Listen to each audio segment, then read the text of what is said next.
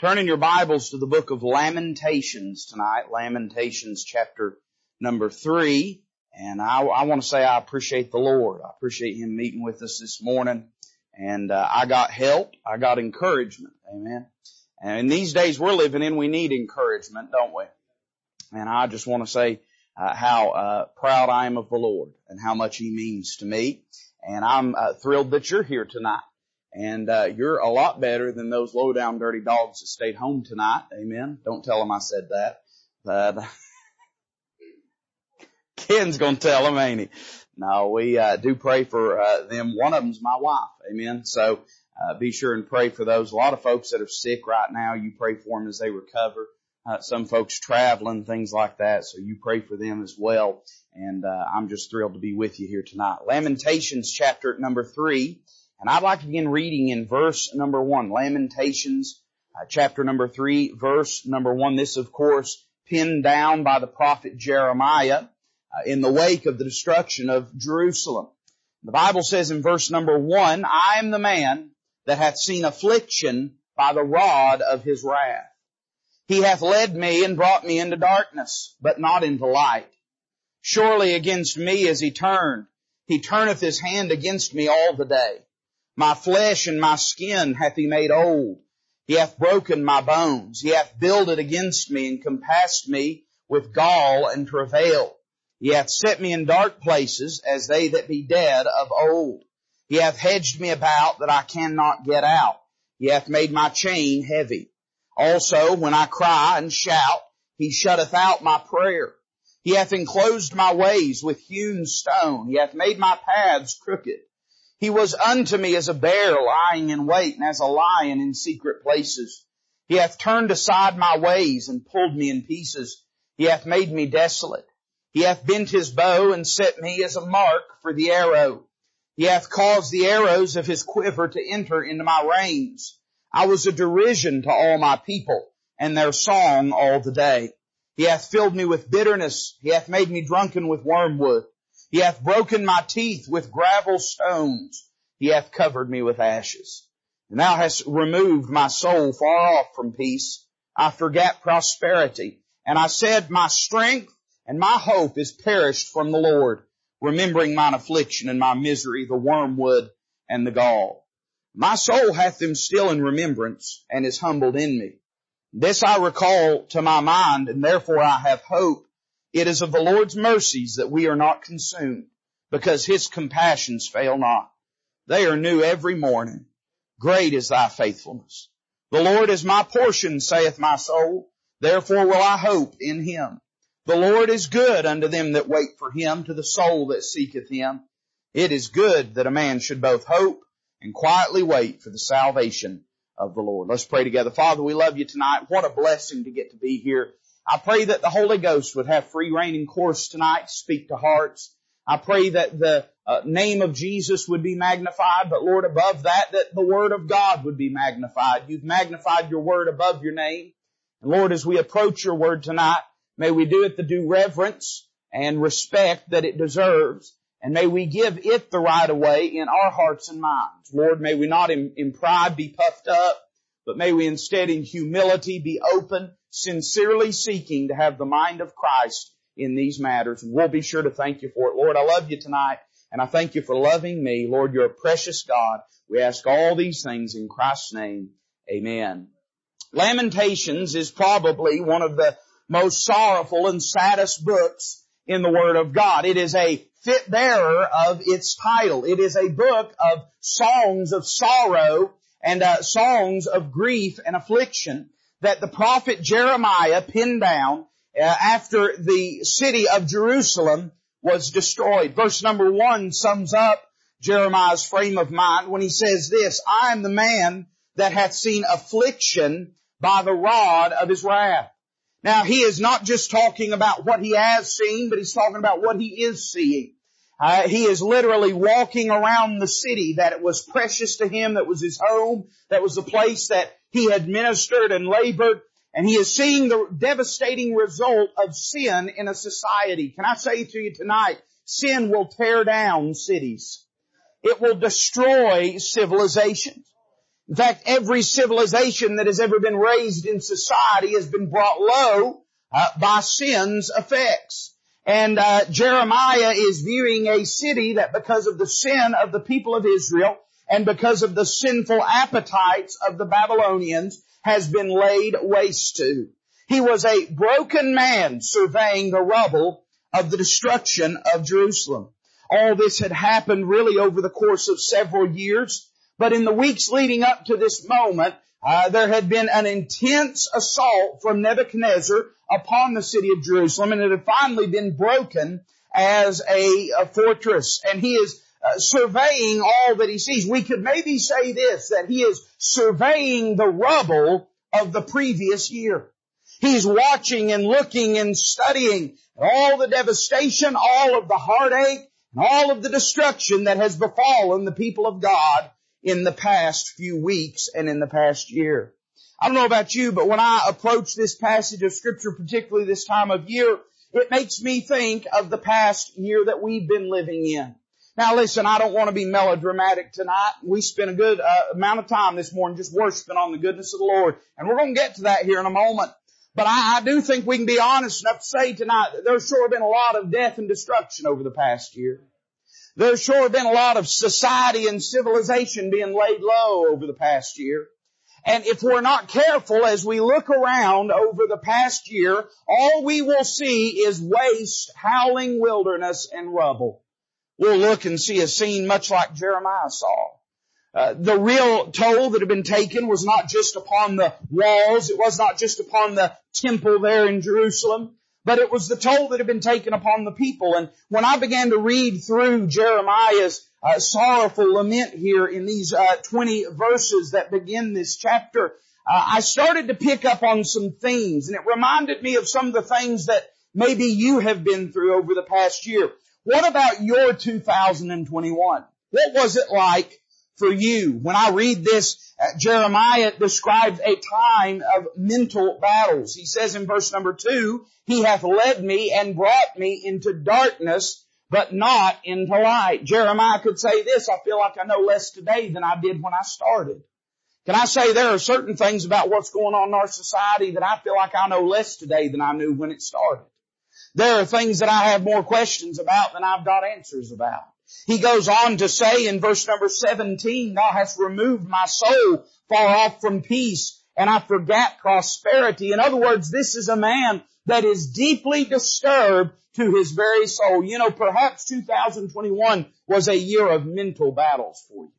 A time when the devil tried to assault your mind. Let me say that uh, the mind can become the devil's playground. It is a place that if he is given authority, he will wreak havoc in the heart and soul of a person. It's why we need to guard our minds. It's why we need to think on these things that the book of Philippians chapter 4 tells us about. Because when we yield the battlefield of our mind, we're yielding the victory to the devil. Perhaps this past year was a time that was mentally taxing for you. Uh, maybe you just feel like a wrung out dish rag uh, mentally from all that you've been through. Verse number four, Jeremiah says this, my flesh and my skin hath he made old he hath broken my bones. In other words, we could say this, that for Jeremiah it was a year of not only mental battles, but physical battles as well. I'm not going to ask for a raise of hands because I, I, probably won't like what I'll get, but uh, how many of you uh, feel older now than you did when 2021 started? I feel like I've aged about five years. I don't know about you, and I probably look it too, to be frank with you. It was a year of physical battles in many ways. Uh, there was, of course, sickness over this past year and uh, varying opinions about all the particulars around that, but I think we can all recognize that uh, what we've been through the past two years ain't been good for nobody's health. Somebody say amen.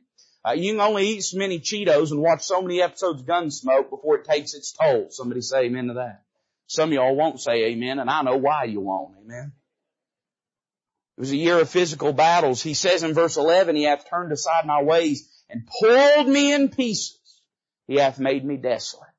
In other words, Jeremiah says, I'm just physically exhausted. I'm just physically broken by what I've been through. And certainly while all of society could share in some of the physical battles that we've experienced, it may be in your life specifically you've been fighting some physical battles.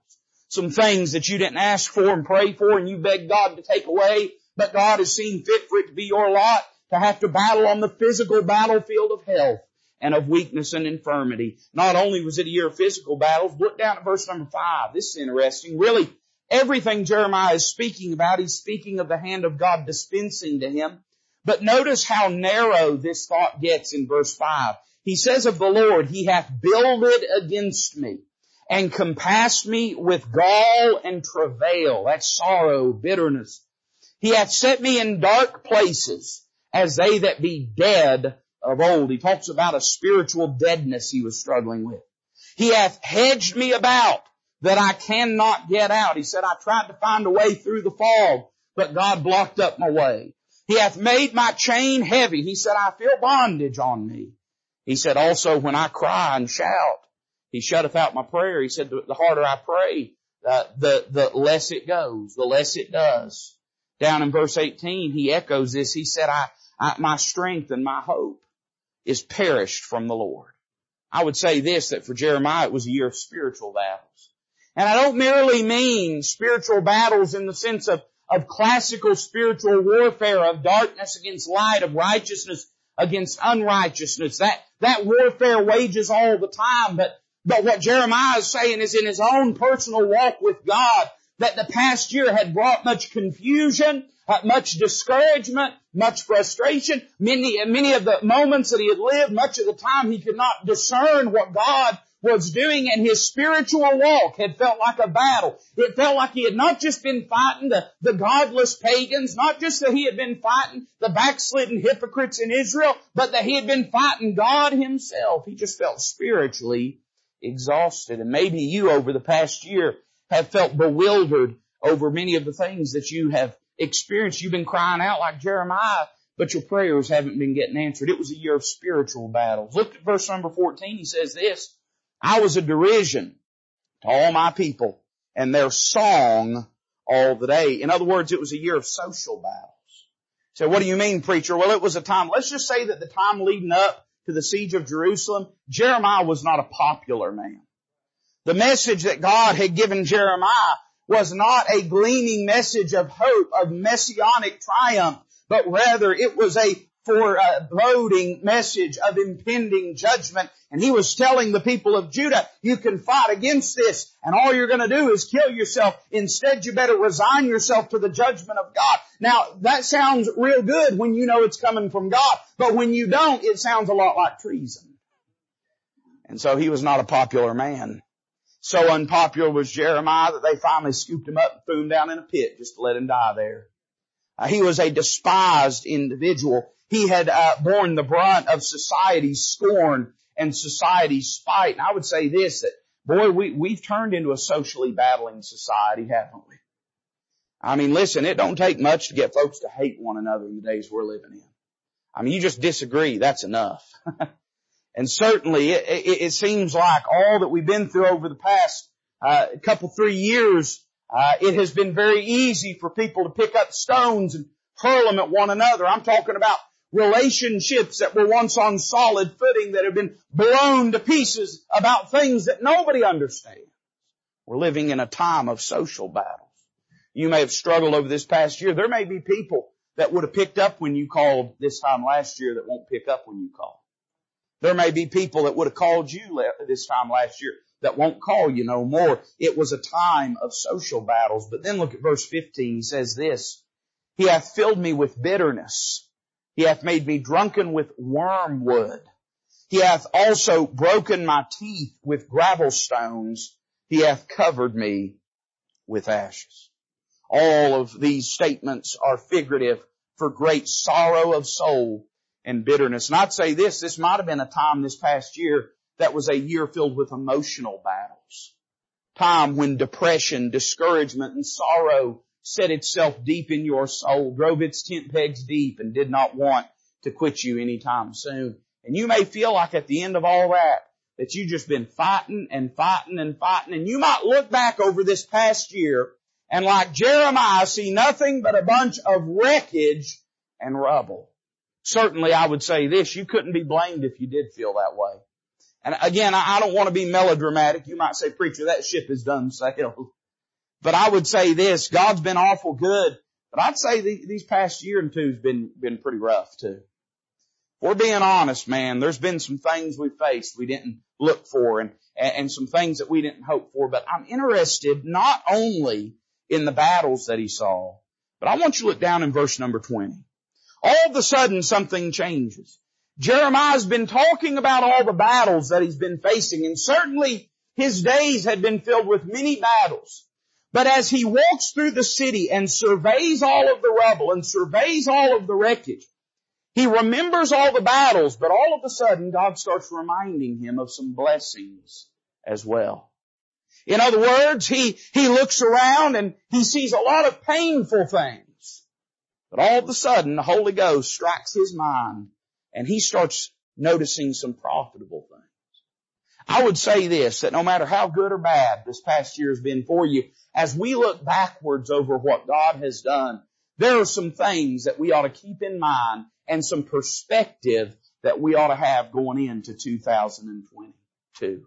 What are the things that he saw? Well, let's notice, we'll read all of it together and then we'll go back and scoop up a few thoughts. Verse number 20, he says this, My soul hath them still in remembrance. Now what is he talking about when he says them? He's talking about his affliction in verse 19 and his misery, the wormwood, which was a bitter root. It was figurative for that which is bitter to the soul. And the gall, speaking of uh, that uh, bile, that part that is bitter tasting uh, in uh, the human physiology. He says, you know, I, I think about all those things and I remember those things, he says. My soul hath them still in remembrance and is humbled in me. And he says, this I recall to mind, therefore have I hope. Now let me just pause there and say this, man. That's the kind of hope we need. If he could describe all of that turmoil and all of that sorrow and all of that pain that he'd been through, that though there may be some similarities to what we have experienced, certainly it far outstrips and outweighs what we've been through. And if Jeremiah can have hope, I want that kind of hope. That's the kind of hope we need. He says this, it is of the Lord's mercies that we are not consumed because his compassions fail not. They are new every morning, he says. Great is thy faithfulness. Boy, that's a different song that he's singing. Great is thy faithfulness, he says to the Lord. The Lord is my portion, saith my soul. Therefore will I hope in him. The Lord is good unto them that wait for him, to the soul that seeketh him. And he says this, it is good that a man should both hope and quietly wait for the salvation of the Lord. What were the good things that he saw in a gruesome year. I would say number one, he sees the lesson of our problems. Look again at verse 20. He says, you know, I look back at everything we've been through. He says, I look at all the heartache. I look at all the disappointment. I look at all the discouragement. And remember, this is a man that had preached and begged the people of God to turn from their wickedness and turn to God and be spared of judgment before finally the die was cast, the Rubicon was crossed, and they had to meet the judgment of God. But there was a time when a young Jeremiah had been hopeful that something would change. It had not happened that way. And he thinks back to all the disappointment, all of this, the discouragement, all of the bitterness. He says, you know, those things are still with me. He says, my soul hath them still in remembrance. But then he says this, and is humbled in me. Wonder what you see when you look at your problems. I would say this, there's a great many people that are afraid to look at their problems. They've not learned to process them yet. And instead, they just sort of turn away from the things that have befallen them. I'd note that Jeremiah was not that way. He says, you know, I, am not living with rose tinted glasses. He said, I remember how much it hurts. My soul hath them still in remembrance. He says, it's not lost on me, all the heartache that that was. But he says, when I look at it through the prism of what God is trying to do, he said, here's what I notice. I notice that in all that, God sure has done a humbling work in my life. Can I tell you one of the greatest things that God has done over the past year? He has showed every single one of us that we are not God, but He is. Buddy, if we didn't know it before, we sure enough know now that all God has to do, we think we've got a society. I'm going to say that again. We think that we've got a society. We think we got laws. Right? We think we got constitutional protections. We, we think we've got all these things. We think we got each other's back. But you just wait, man. Uh, a little something come along and it can throw all of that into a tailspin. And all of a sudden, man, we're reminded that this thing only holds together because God lets it hold together. When the Bible says that by Him all things consist, it's speaking, of course, in a scientific way about the very universe, that the very molecular structure binds together because uh, God is who He says He is because of His immutable nature.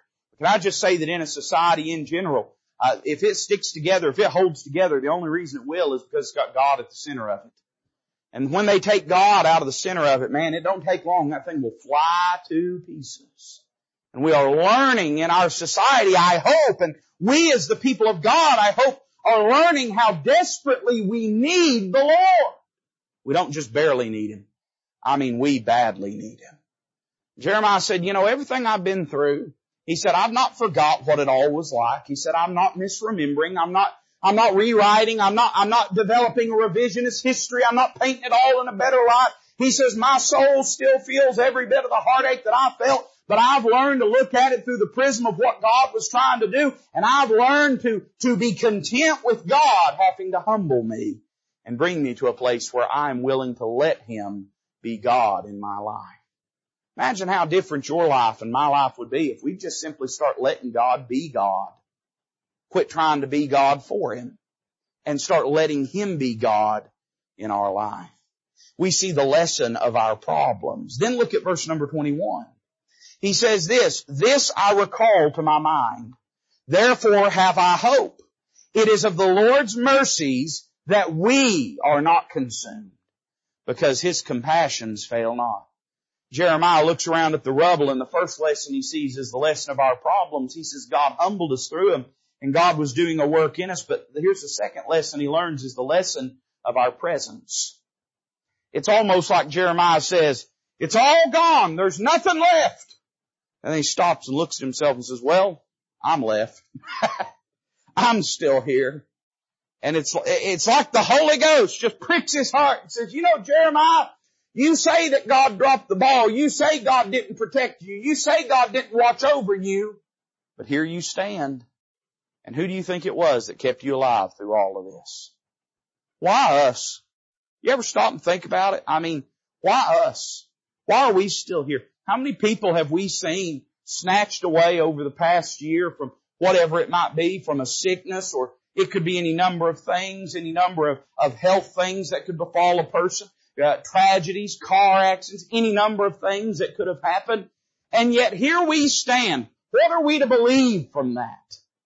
Jeremiah said, I'll tell you what I believe. I believe this. The Lord is a merciful God. Jeremiah said, there ain't nothing better about me than those other people. Remember as he is walking through, and I don't want to be too gory or too gruesome, but he's literally stepping over dead bodies as he walks through the city of Jerusalem. And then he says, why am I any different than that fellow laying there? I should have been laying there. I'll tell you why I'm still here, Jeremiah says. It's because the Lord is merciful. We're not consumed, he said. God had protected and preserved Jeremiah through all the destruction. Man, I mean, I, listen, I say it all the time. Here we still are. Praise the Lord for that. I mean, there were some folks, if you'd believed them in the past two years, we all should have been dead 35 times over. But here we are.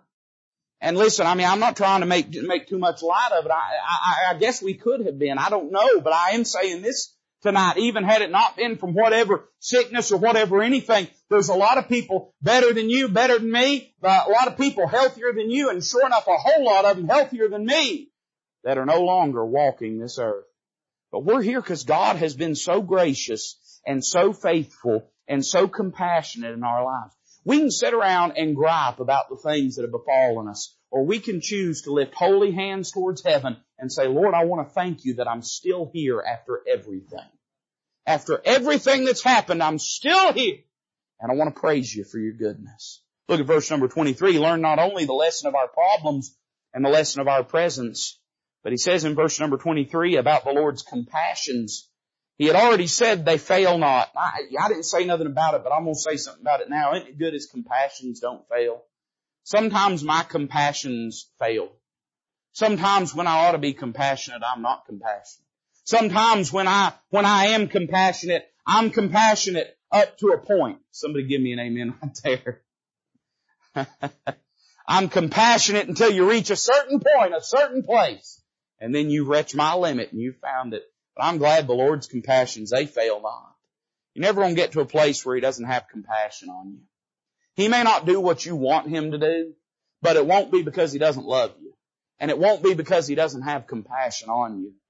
And then He says in this about the Lord's compassions, verse 23 he says, they are new every morning. Great is thy faithfulness. Here's what he learned. He learned the lesson of God's promise. God had promised to be faithful to Israel. What does faithfulness look like? I'll tell you what faithfulness is. Faithfulness is God being who He said He'd be. Faithfulness is not God doing what we want Him to do. Faithfulness is God being who He said He'd be. Sometimes we get upset because God don't do what we want Him to do. But God never promised to do everything we'd want Him to do. But He did promise that He's the Lord God and He changeth not, and that what He said He would be, He would be to His people. Jeremiah looking around at the wreckage of this city and he's thinking, you know, this is not God's failure. This is our failure. Because He is a faithful God and He never fails us. Every morning His compassions are new. You know what I think Jeremiah is being struck by in that moment?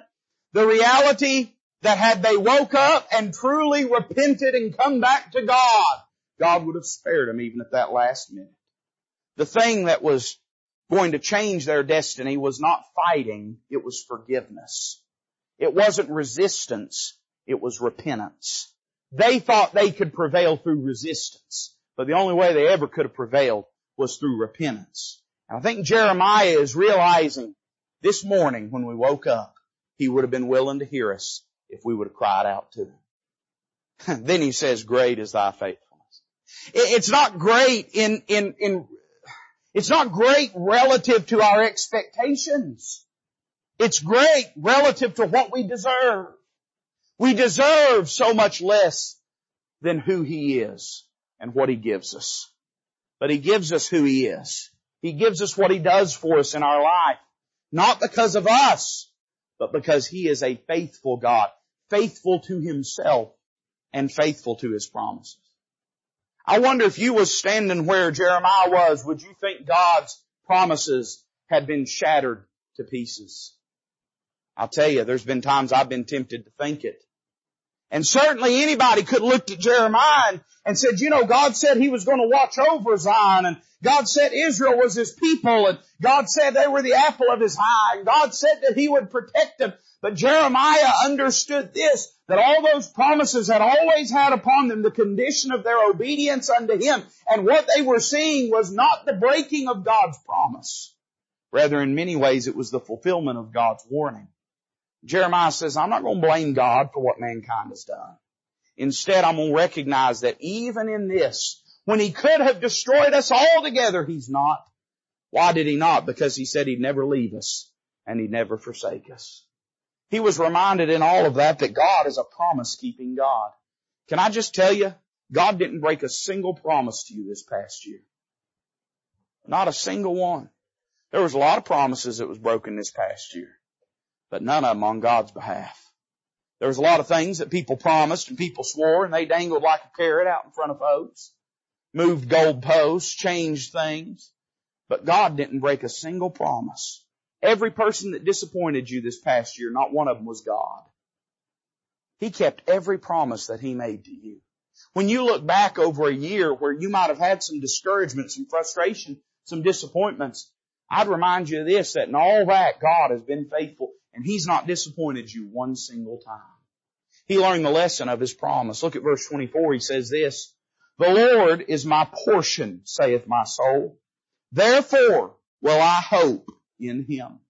He had learned the lesson of his problems and the lesson of his presence and the lesson of God's promise. But here's what he had learned. He had learned the lesson of his portion. And who was his portion? Well, he says the Lord is his portion. What does it mean to say a portion? Well, it's really not all that different from the common usage of a word. Anybody like to go to restaurants? This ain't gonna work if you won't wake up and help me. I'm just telling you, this is a two-way street, this right here. God sees you, alright? Anybody in here like to go to restaurants? There we go. I like restaurants with big portions. It don't even have to be that good of food, if I'm being honest. Cause I'm gonna eat it so fast it ain't gonna matter anyway. But I hate going to a restaurant that has small portions. I went to one of my favorite restaurants the other day and it was as good as it's ever been. It was just only about a quarter of it. And I was so mad I couldn't see straight. The portion is what is mine. My, my amount, my allotment, that which belongs to me, right? I've got me and my wife have this deal when I take her to a restaurant. I will buy her anything on the menu. I will buy her three of anything on the menu. But if I get something and it's on my plate, it belongs to me.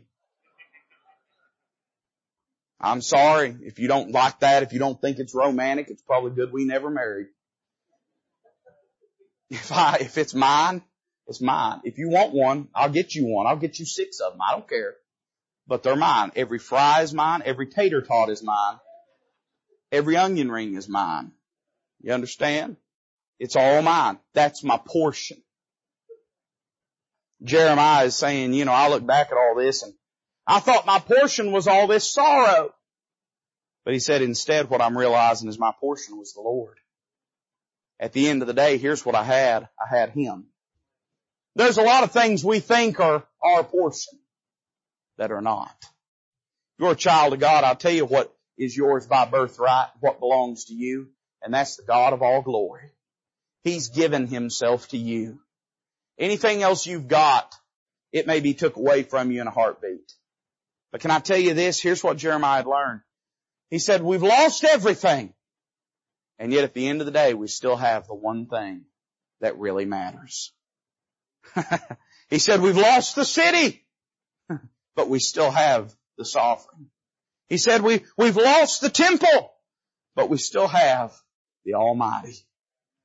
he said, we've, we've lost it all. We, we've lost the house of the glory of God, but we've still got the God of glory. All that had been stripped away. Here he stands with no people to minister to, with no temple to worship in. And he says, all I'm left with is God. And it's like he stops and says, it's enough. It's enough. It's all I've got, but it's enough to face whatever I'll come across. I'll tell you what we've learned, again, like I said, been a lot of things took away from us. There's a lot of freedoms and rights that we thought we had that we learned we didn't. But I'll tell you this, I'll tell you what we do have. We have God and they cannot take Him away from us. He's going to be good to us no matter what. He is our portion. God had been enough for Jeremiah through his trials. And God is always enough. And he says, you know, I've lost everything, but I still have him. So he says there, this, therefore will I hope in him. He says, I ain't hoping in the people, the people are gone. I ain't hoping in the temple, the temple's destroyed. I ain't hoping in the government, government is dissolved. But he said, I've still got the Lord. And I'm gonna hope in him. he learned the lesson of his portion. And then finally look at verse 25. He says this, the Lord is good unto them that wait for him, to the soul that seeketh him. It is good that a man should both hope and quietly wait for the salvation of the Lord. Here's what he learned. He learned the lesson of his patience. He learned that though it was painful, when he waited on God, God always did things the best way. This is a man that's literally standing in, in, in the wreckage of his home. He's seeing friends and loved ones lying dead strewn about the street. He's seeing the devastation of the city that to him was not just a home, but it was the home of God. It was the hope of the world. And yet he still says, you know, in all this, if we'll just wait on God, God will bring about perfection through what he's doing. He's good unto them that wait for him. Would he be good to those that don't wait for him? Well, he would be, but they won't wait for him to be good to them. We want God to do it in our time. But the truth is, God's going to do it in the best time. God don't want second best for you. He wants best for you. And sometimes that means we have to wait until God can provide it. To the soul that seeketh Him. You know why? Because when we seek Him, we find Him. And when we find Him, we found the good, the best thing. He says in verse 26, it is good. This is an amazing thing to me. I, and I don't even know that I'm getting my point across. I don't know that I'm even getting you to understand how, how amazing this is. Here's a man standing in utter destruction and he says it is good. It is good. Man, if Jeremiah can say it is good with what he's standing in, surely we can say it with what we're going through.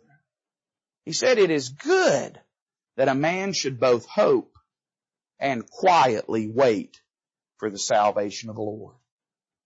Isn't it interesting the way he says that, quietly wait? Now that's a difference from what he was saying a little earlier. You remember what he said a, a little bit earlier? He said uh, back in uh, verse number 8, when I cry and shout, he shutteth out my prayer. And now down in verse number 26 he says, should both hope and quietly wait for the salvation of the Lord. What he had learned is this. He was crying and shouting because he was trying to push God to move before God was ready to move. And God shut out his prayer. Now that doesn't mean God didn't hear his prayer, but what it means is his prayer didn't gain an entrance or an influence in that matter. And he says this, I could probably say it in my life, I bet you can in yours. Jeremiah says, boy, I'm glad that God didn't answer that prayer. Because now that I've waited, now that I've trusted in Him, I've seen that He's doing a work in our nation. He's doing a work in our people. He's doing a work in my soul that could not be accomplished if He had answered that prayer. Man, how many times have we prayed things and afterwards thought to ourselves, I am sure enough glad that God did not answer that prayer. Now why is it then when we pray and we do not have that peace yet, we can't trust to Him and say, Lord, I don't know why you won't do this, but I know you always do what is best. So I'm willing to hope and quietly wait for you to bring this to pass. He had learned that if he would just wait on God, God would do all things well. It's what the Bible says. He doeth all things well. The judge of all the earth, he does right. He's not going to mess up with you. And he's not going to mess up with me. And there are things as I look back over this past year I still don't understand. Things that I would have done differently, things I wish had been done differently. But I can say this, that in all of it, the things that I've left to God, He's done perfectly. Therefore, the things I don't understand, I can trust Him with. So here's a question I want to ask you. As you look back over 2021, do you look back over it with regret and bitterness? Or do you instead look back and say, you know, I have much to praise the Lord for and much reason to trust Him going into this next year. Let's bow together tonight as a musician comes to play. I want to invite you to meet the Lord in the altar tonight. If for no other reason, just to commit this next year unto Him. If you've not done it yet, you ought to do it. You ought to just say, Lord, this next year belongs to you. Help me to be faithful to you. Help me to obey you. Help me to commit myself unto you. Or there may be some things in your life you've struggled with. Some battles like Jeremiah had faced that he had experienced, some things that you didn't want, some things that you're struggling with. Won't you come and commit those things to the Lord? Maybe some things that you've got some questions towards the Lord about. You don't understand what He did. You don't understand why He did it that way. Won't you come down and bare your heart to Him and just say, Lord, give me peace about these matters and help me to both hope and quietly wait for the salvation the Lord. Father, bless this invitation. May it magnify the Lord Jesus. We ask it in His name with our heads bowed, our eyes closed, Melissa's playing. The altar is open. If God touched your heart, meet Him down here. If He called your name, go ahead and answer. If He tugged on your heartstrings, just go ahead and get up and follow them heartstrings.